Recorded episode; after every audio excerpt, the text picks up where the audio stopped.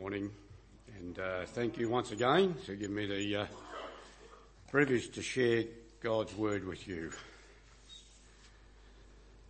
It's been a crazy few uh, few weeks, but here we are. Let me let me start that, um, by saying that when a building is needed for use, it's good to know that somebody has prepared it for its specific purpose. On Sunday mornings, this building here is prepared for our Sunday service. And this is done by the deacons and the people that help the deacons. And um, I've got to say, they do a very good job in keeping the house in order. They make sure that the seats are all in their place. They make sure the lighting is right. They uh, ensure that the temperature is comfortable for us to come and worship our God. They check all the facilities that are working, kitchen appliances, sound equipment, toilets, etc. And then there's the appearance of the building, the gardens, and the car park. All very nice and looking good, but all this takes effort and it takes a lot of people to do these things, making sure that everything's been looked after. Now to some these things might not be so important to us. We might say, well, what does it matter? We're coming here to worship God. We're coming here to uh, worship God. So does it, does he really mind how the place looks like? Does it really matter what the place or how the place looks? Well, it's not about us. It's not about you or me. It's about what impression we make on our neighbours and the community around us. They won't be impressed if the place looks shabby and uninviting. Just recently I've um, visited a few specialist places to deal with a medical issue and uh, some of the places I went to, I was actually scared to walk into it. I thought, boy, you know. Other places were well maintained. They had a nice garden to walk through into. Everything in the building was clean and tidy. Everything seemed to be in its place. I felt more comfortable going into those places. It was a, I had a welcoming feeling. It gave me reassurance that these people knew what they were on about. So we need to know that we're on about. Now the book of Acts has been referred to as the Acts of the Apostles. But as, as we've learned through the series, these acts were not possible without the working of the Holy Spirit and the faith the apostles had in the strong name of Jesus and the power of his authority. We learnt back from the moment the church was born and the Spirit came upon it, Satan began his attack. Now John Stott in his book, The Message of Acts, notes that Satan attacks the church on three fronts. The first was physical violence immediately after Pentecost, where he tries to crush the church by persecution.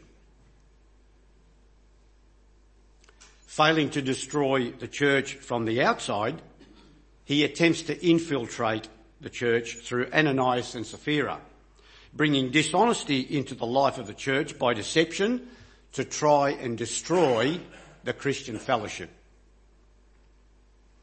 And his third and most subtle ploy is that of, is that of distraction and diversion.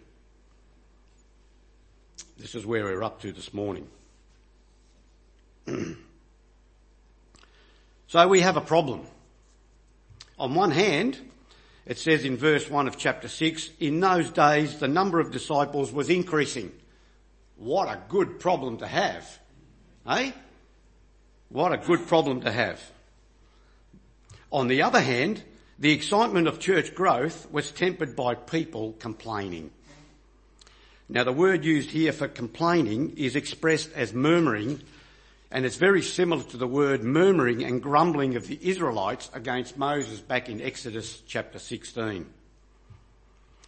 So, we have some of the Jerusalem church members murmuring against the apostles who as we read in Acts 4, received relief money and were expected to distribute it equitably.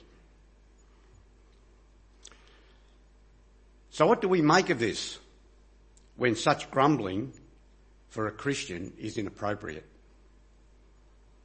Philippians chapter 2 and verse 3 onwards tells us that we are to have the humility to value others above ourselves, not looking to our own interests, but each of us to the interest of others. And in 1 Peter chapter 4 and verse 9, off, offer hospitality to one another without grumbling.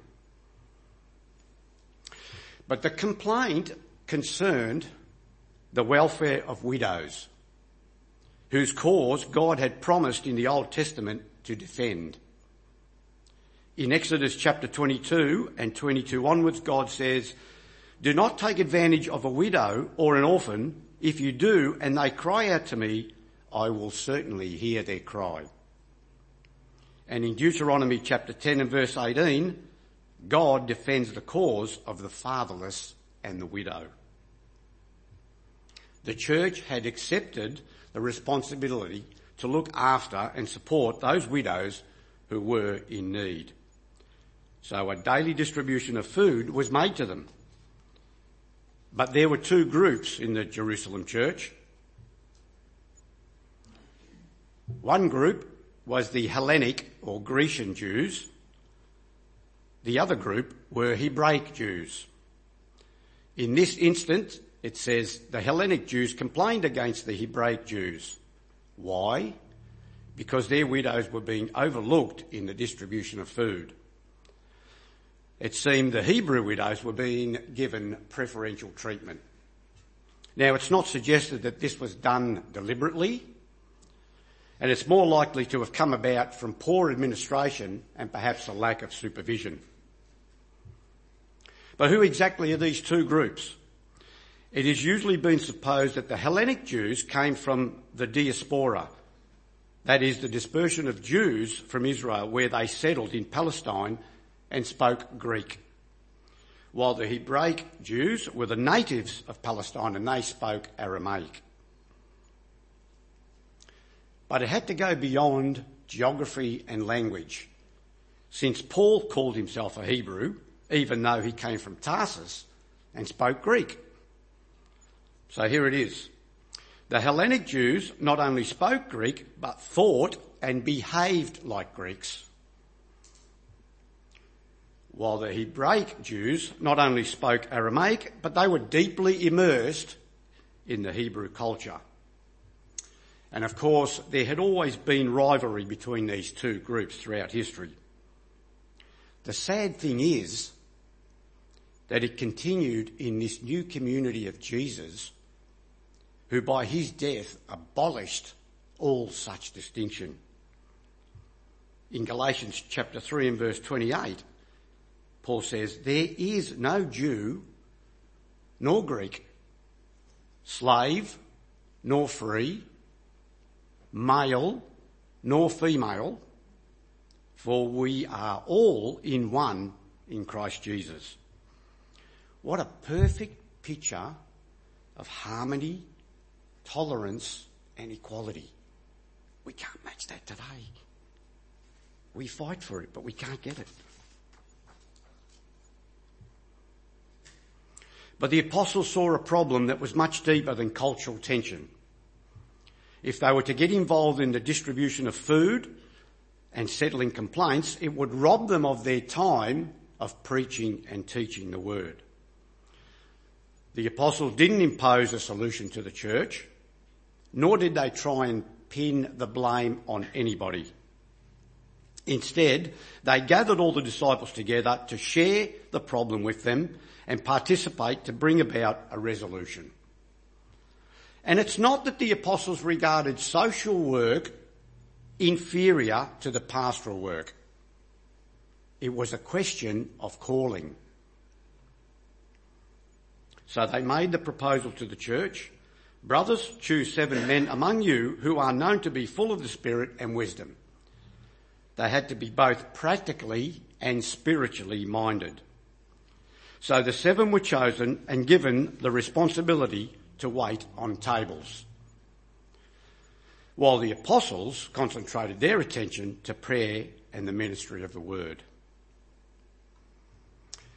The Greek word used to describe wait on is the verb from which we get the word deacon.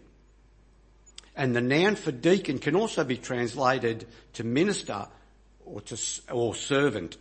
That means to attend to somebody's needs.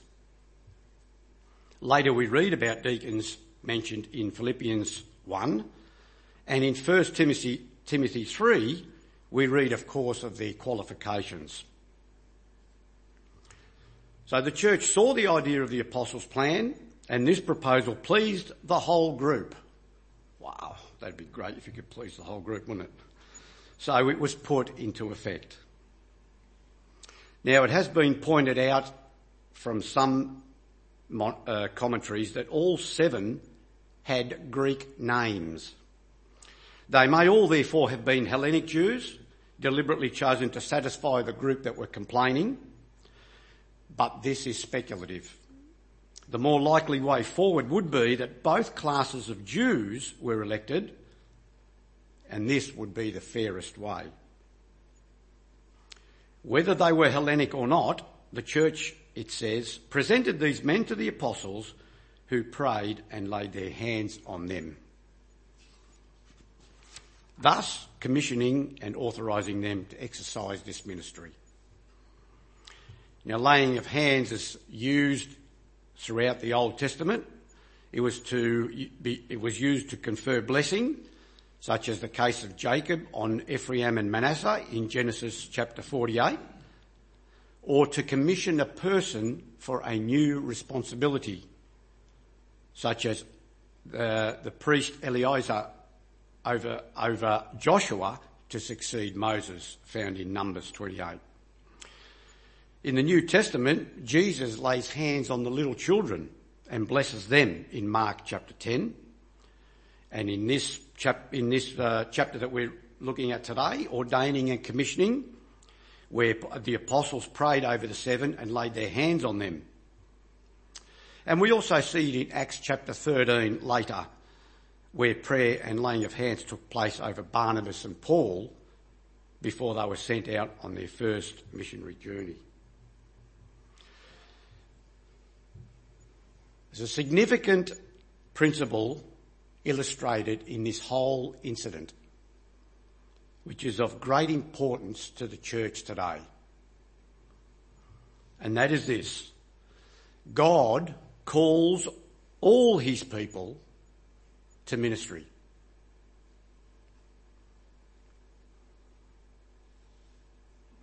He calls people to different ministries and those called to the ministry of the word must not allow themselves to be distracted or diverted from their priorities. In saying that, the work of the twelve and the work of the seven is the same because we are all here as servants. Jesus himself came not to be served, but to serve and to give his life as a ransom for many, for many. Found in Matthew chapter 20. The contrast between the ministry of the word on one hand and to wait on tables on the other does not mean that one task is inferior to the other.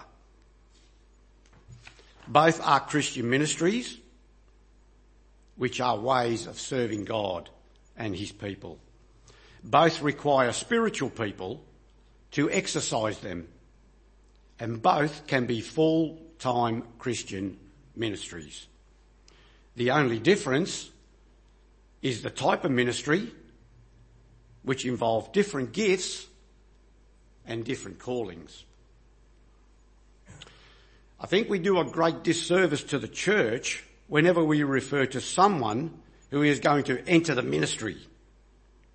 All Christians, without exception, if we are followers of Jesus, have come not to be served, but to serve. In other words, called to ministry.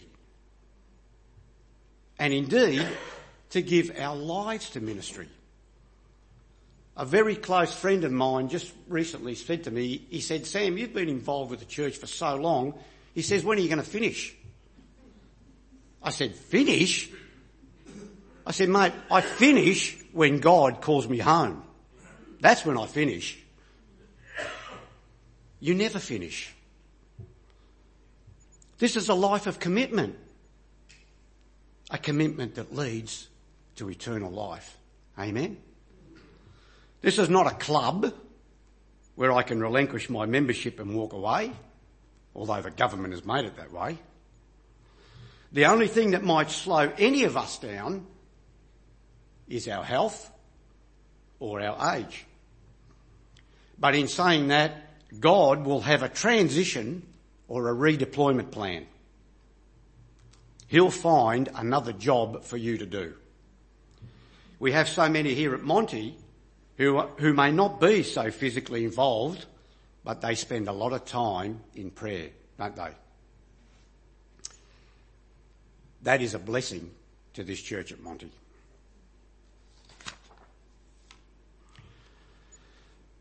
The direct result of the action taken by the apostles in delegating the social work to the seven so they could concentrate on their ministry of the word was that the word of God spread. Have a look at verse 7a. Of course it would. The word cannot spread if we are not preaching it and teaching it. And I am glad that here at Montmorency Community Church, we haven't lost sight of preaching and teaching the word. Then, as a further result, the number of disciples in Jerusalem increased rapidly. And it gets better. And a remarkable development. A large number of priests became obedient to the faith. 7b.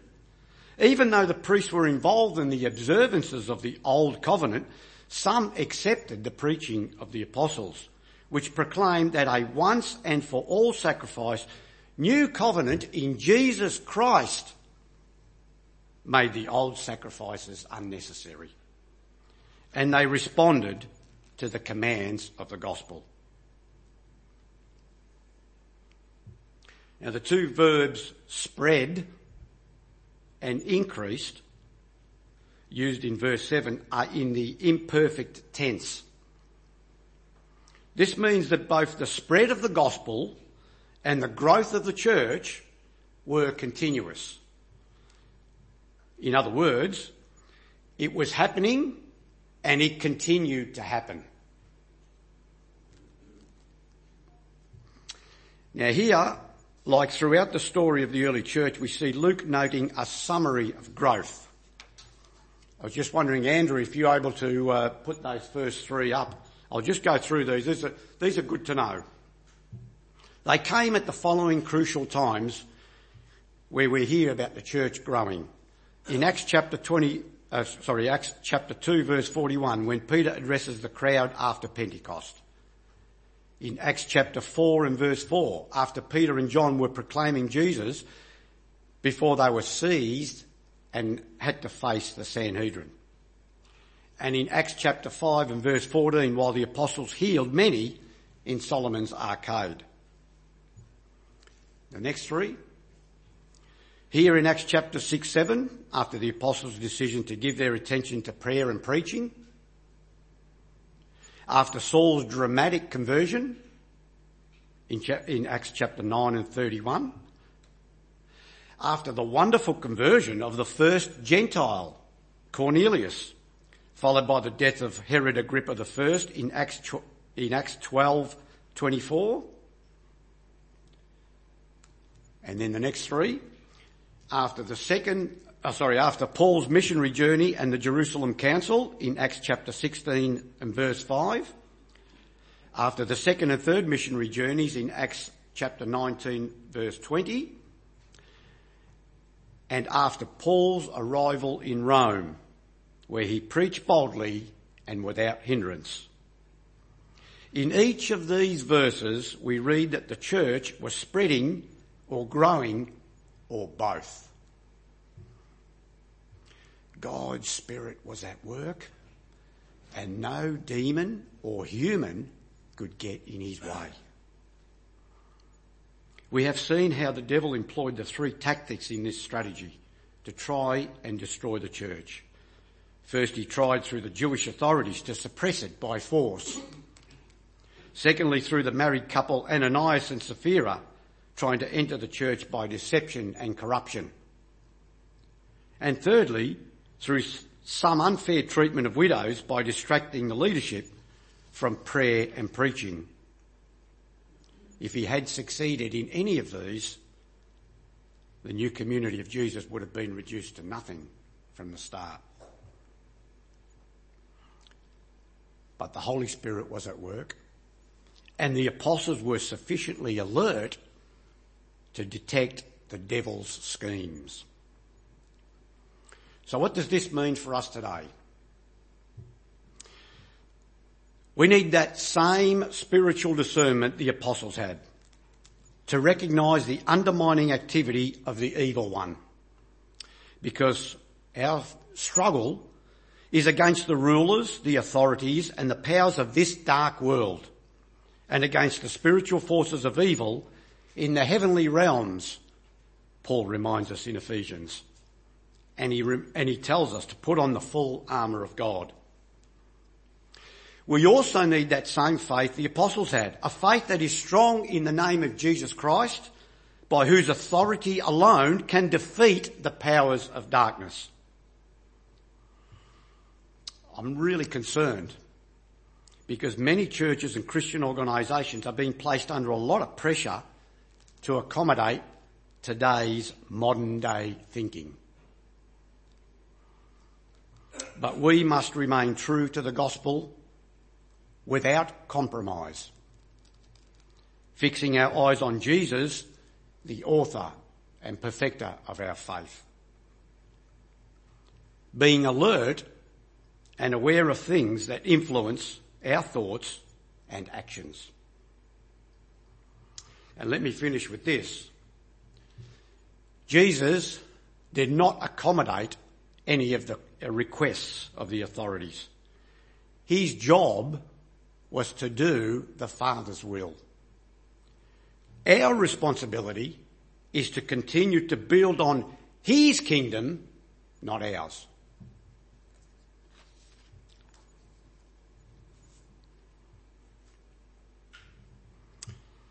If the Holy Spirit is prompting and you want to know Jesus this morning, please come and speak to one of the elders and we can pray with you. And let us be encouraged with the words in Hebrews chapter 13 and verse 8. Jesus Christ is the same yesterday and today and forever. No change. Let me pray. Heavenly Father, we thank you for the reminder that you are an unchanging God. You are our rock and our firm foundation. We thank you that you have made it clear that nothing can separate us from the love of God that is in Christ Jesus our Lord.